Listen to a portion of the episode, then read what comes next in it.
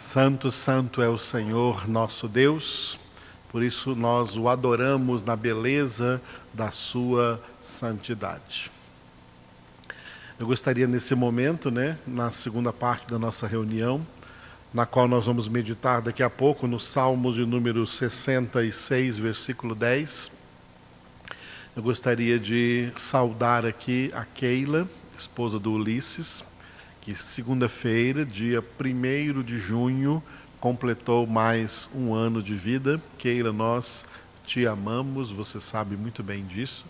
E estamos orando por você também todo o tempo, por você, pelo Ulisses, tá? por todas, por todos os seus entes queridos, sua família, pelos propósitos, pela realização de todos os propósitos de Deus na sua vida. E daqui a pouco, ao final então da nossa meditação, nesse versículo 10 do Salmo 66, nós estaremos orando de maneira particular por você, tá bom? E vamos incluir o Ulisses aí nessa oração, viu, Ulisses? Vamos orar por você, pela Keila aí, em nome de Jesus.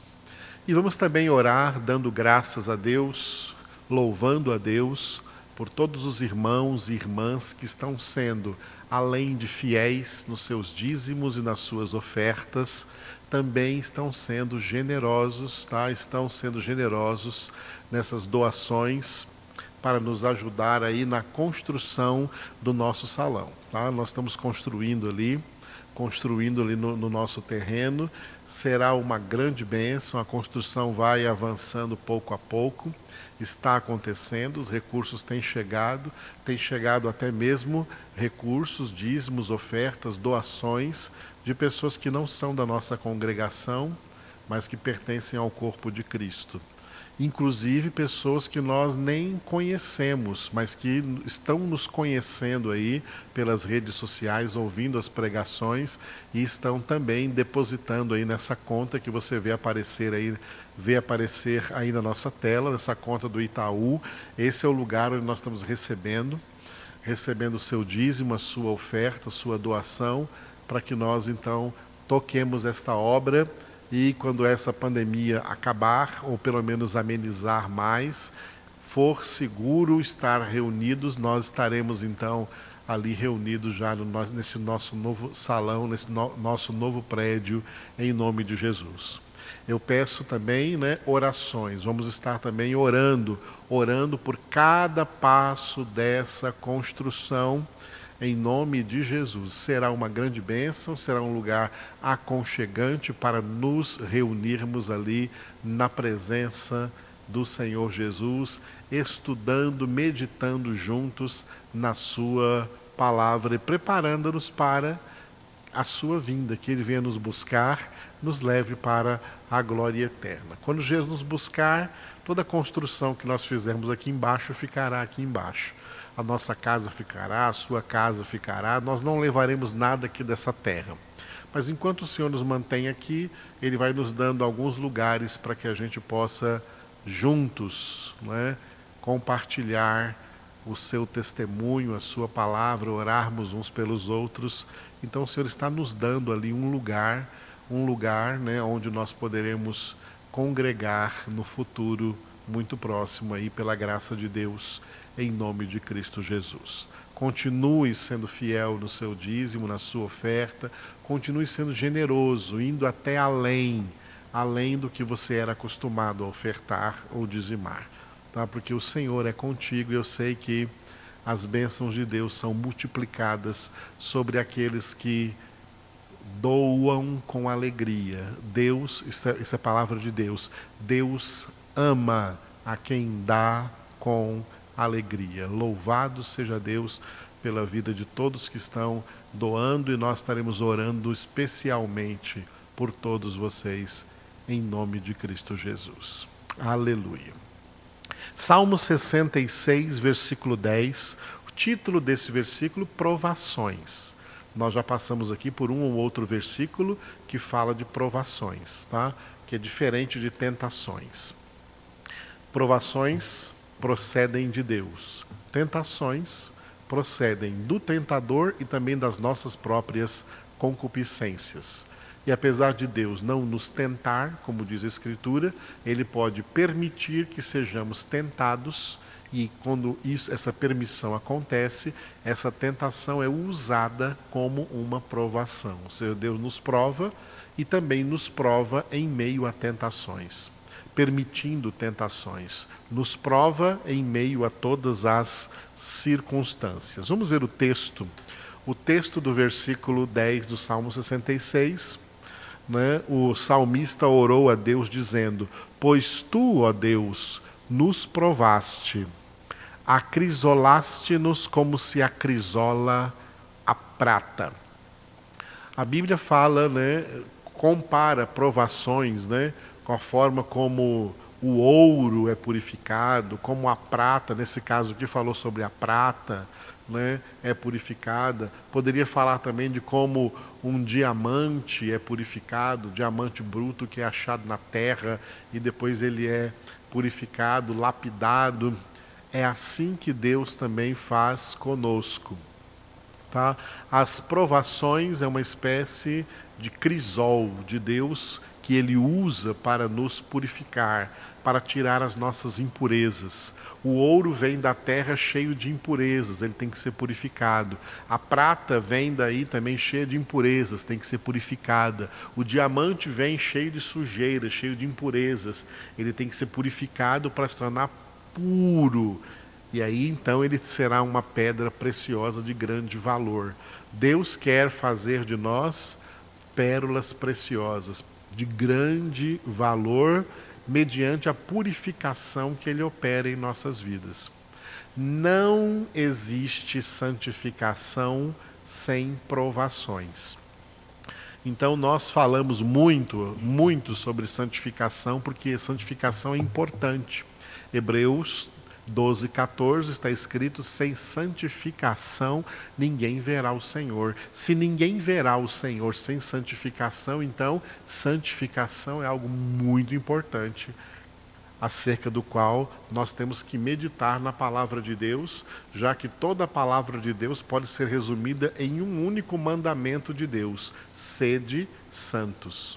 Deus nos salvou para que sejamos santos. Os salvos são aqueles citados por Paulo em Efésios 1:4, que o Pai escolheu em Cristo Jesus antes da fundação do mundo, para quê? Para serem santos e irrepreensíveis diante dele em amor.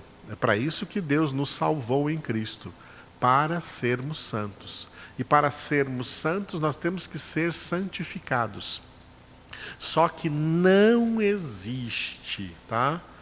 Não existe santificação sem provação. Aliás, não existe santificação sem alguns elementos importantes para que ela aconteça. Um destes elementos importantes são as provações. Então, verdadeiramente, o salmista aqui, como homem de Deus, está reconhecendo: Senhor, Deus, tu nos, tu, ó Deus, nos provaste. Deus nos prova, prova mesmo, porque através dessas provações nós somos purificados. Através dessas provações nós somos santificados. Então é disso que o versículo trata, e a prata que é acrisolada aí é uma comparação Assim como eu coloquei para vocês a comparação com o ouro, a comparação com o diamante, essas comparações aparecem aí no contexto de toda a Escritura. Mas o fato é que os filhos de Deus são provados, porque por essas provações eles também são santificados, eles são disciplinados, eles são purificados. O nosso Deus nos prova qual deve ser a nossa atitude diante das provações de Deus? Nos revoltar, nos entristecer, falar assim: ah, nem parece que Deus me ama, olha que prova que ele me deu. Não, essa atitude é errada, essa reação é errada. A nossa reação deve ser positiva e não negativa. A reação positiva diante de toda prova ela é descrita em vários textos bíblicos. Eu escolhi um só para vocês hoje, que é 2 Timóteo 2,15. o que Paulo disse ali para Timóteo, hoje é Jesus falando com cada um de nós que somos. Eu sou provado por Deus, você, se você é filho de Deus, você está debaixo de prova, está sendo provado por Deus. Todos os filhos de Deus estão debaixo de prova. Eu estou me lembrando agora de certas igrejas né, que falavam assim: olha, a igreja colocou o irmão tal em prova, o irmão lá está em prova. Não existe nenhum irmão que não esteja em prova. Diante de Deus, todos os filhos de Deus estão em prova. E como deve ser a atitude, qual deve ser a atitude de cada um que é provado diante de Deus? 2 Timóteo 2,15. Procura apresentar-te a Deus aprovado, como obreiro que não tem de que se envergonhar, que maneja bem a palavra da verdade. A nossa atitude diante das provas é procurar esse procurar aí envolve esforço, envolve preparação, envolve dedicação, tá? Para apresentar-nos diante de Deus aprovado, passando pela prova. Diante de qualquer prova, a pessoa só sai de duas maneiras: ou aprovada ou reprovada. Pessoas que são reprovadas nas provas, elas, pela misericórdia de Deus, poderão se recuperar e voltar a fazer a prova de novo, voltar a, pass a passar pela mesma prova de novo até ser aprovada. Infelizmente, existem pessoas que são tão reprovadas que não tem mais como restaurá-las, não tem mais como elas fazerem a prova de novo, elas são expulsas da escola. São expulsas, nesse caso, da escola da fé. E tem pessoas que, diante da reprovação, elas desanimam, não querem passar por isso de novo, não querem passar por essa prova de novo, elas desanimam, elas desistem do caminho, porque o caminho para o céu é um caminho cheio de provas. E a maioria das pessoas querem o caminho largo, que para eles é mais fácil, porque não tem provações. Estão livres de determinadas provações que só quem aqueles que estão no caminho para a glória, no caminho para o céu, tem que enfrentar, tem que enfrentar estas provas e tem que se preparar para sair dessas provas como pessoas aprovadas. É, usando usando a analogia de escola, de faculdade. Como que o aluno tem que fazer para ir bem numa prova? Ele tem que ele tem que entender a matéria que ele aprendeu e que vai cair nessa prova. A matéria, se ele estudou a matéria, se ele meditou nessa matéria, se ele refletiu nessa matéria, se ele se in, passou a ser alguém que entende essa matéria, com certeza ele vai bem na prova. A maneira de passarmos nas provações de Deus é o que Paulo disse aqui no final. É aprendendo a ser pessoas que manejam bem a palavra da verdade. O que Paulo quis dizer com isso? Cuidado que tem muitas pessoas que pegam esse versículo e pensam que Paulo está falando aqui de pregação. Se você, o que maneja bem a palavra da verdade é aquele que prega bem. Não é esse o sentido aqui. O sentido de apresentar-se diante de Deus como obreiro aprovado, como pessoa aprovada diante de Deus, que passa nas provas, é a pessoa que, primeiro, conhece muito bem a palavra de Deus, porque medita nela de dia e de noite, como eu acabei de falar, citando o homem do Salmo número 1, medita de dia e de noite na palavra, estuda a palavra, medita na palavra, contempla a palavra de Deus, reflete na palavra de Deus, tá? Pensa na palavra de Deus todos os dias para quê? Para transformar essa palavra de Deus em vida prática, em conduta prática. Isso é manejar bem a palavra da verdade. Manejar bem a palavra da verdade é viver a palavra, transformar essa palavra em vida. O que é meditação? Como diz lá no Salmo 1, 2, né? Medita de dia e de noite. A meditação é a forma como nós, filhos de Deus, temos que processar a palavra de Deus.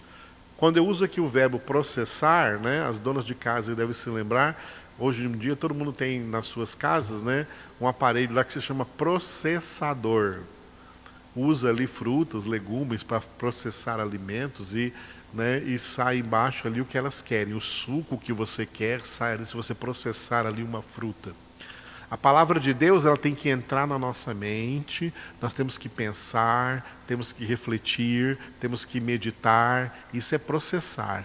A palavra processada em nós, só a palavra processada em nós, ela então se transforma depois em vida. O suco que sai embaixo ali, tá? O que eu quero sair ali embaixo é a vida, eu, eu, consigo praticar isso, eu consigo viver isso, porque eu consigo aplicar tudo que a palavra me manda aplicar em cada situação que eu viva no dia a dia.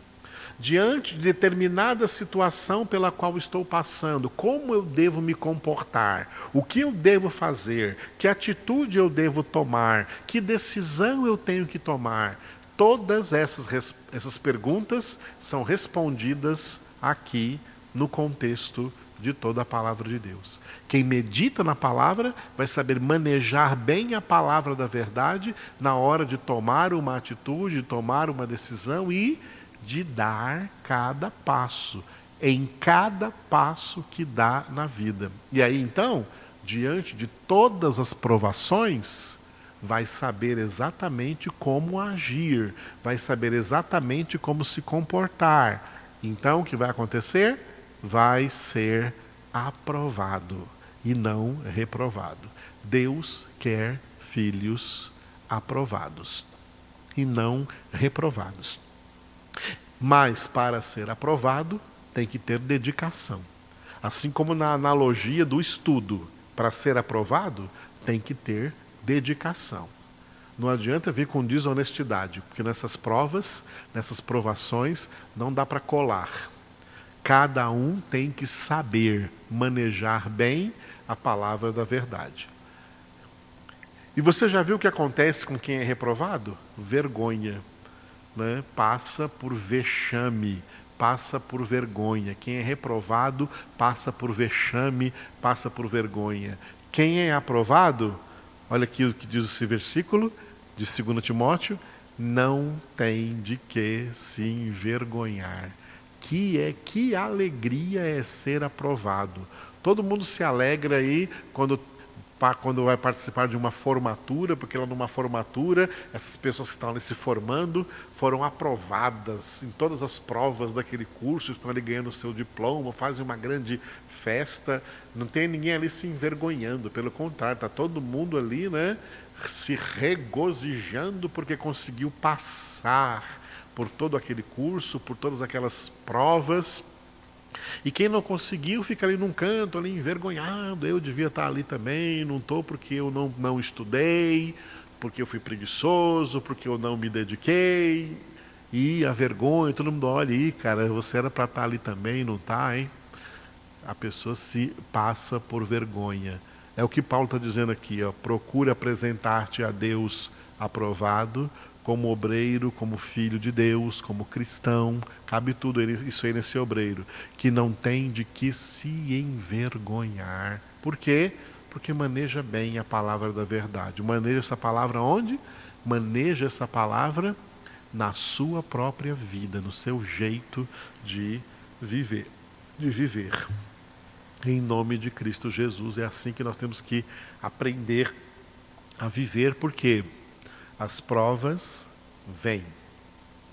As provas vêm. Deus manda, Deus as elabora, Deus as permite, Deus prova todos os seus filhos, porque sem provação não há santificação.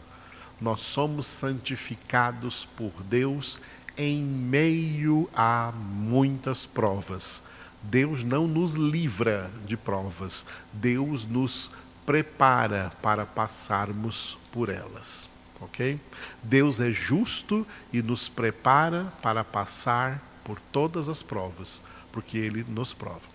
E essas provas, elas produzem em nós um grande efeito de mudança, de transformação. Cada prova pela qual você passa, vai acontecer uma mudança no seu caráter, vai acontecer uma mudança no seu jeito de pensar, de falar, de se comportar, de se relacionar. Mudanças vão aparecendo na sua vida como resultado de passar pelas provas que Deus envia. Elas são úteis. É por isso que Paulo disse em Romanos capítulo 5 que nós nos gloriamos até mesmo das tribulações. Porque a tribulação, que é tempo de prova, tempo de tribulação, tempo de provação, a tribulação produz a perseverança. Jesus disse que sem perseverança não haveria salvação, porque só aquele que perseverar até o fim será salvo. A perseverança vem das provas, das provações, vem das tribulações. A tribulação produz a perseverança, a perseverança produz experiência. Por isso, de uma prova, de cada prova que você passa, você sai mais experiente. E a experiência produz a esperança, e a esperança não engana, porque o amor de Deus é derramado em nossos corações pelo Espírito Santo que nos foi outorgado. Se este versículo de 2 Timóteo aqui, 2,15, existe na palavra de Deus, dando a cada filho de Deus né, a exortação de procurar apresentar-se a Deus aprovado, é porque Deus já nos deu em Cristo Jesus, na Sua palavra, no seu Verbo, todas as condições na obra da salvação que ele nos que ele nos deu, com a qual ele nos agraciou, com o Espírito Santo que ele nos deu, Deus já nos deu todas as condições de passarmos por qualquer prova. Quem for reprovado é porque está sendo negligente naquilo que Deus já deu. São pessoas que não oram, pessoas que não leem Bíblia, pessoas que não meditam na palavra e por isso não conseguem praticá-la, que continuam vivendo como se fossem mundanas, como se fossem filhas do maligno e não filhos de Deus, continuam vivendo em, nas trevas, não tem nada de diferente delas das outras pessoas que não conhecem a Cristo, elas são negligentes e essas pessoas são reprovadas e elas estão aí na mira da vergonha eterna.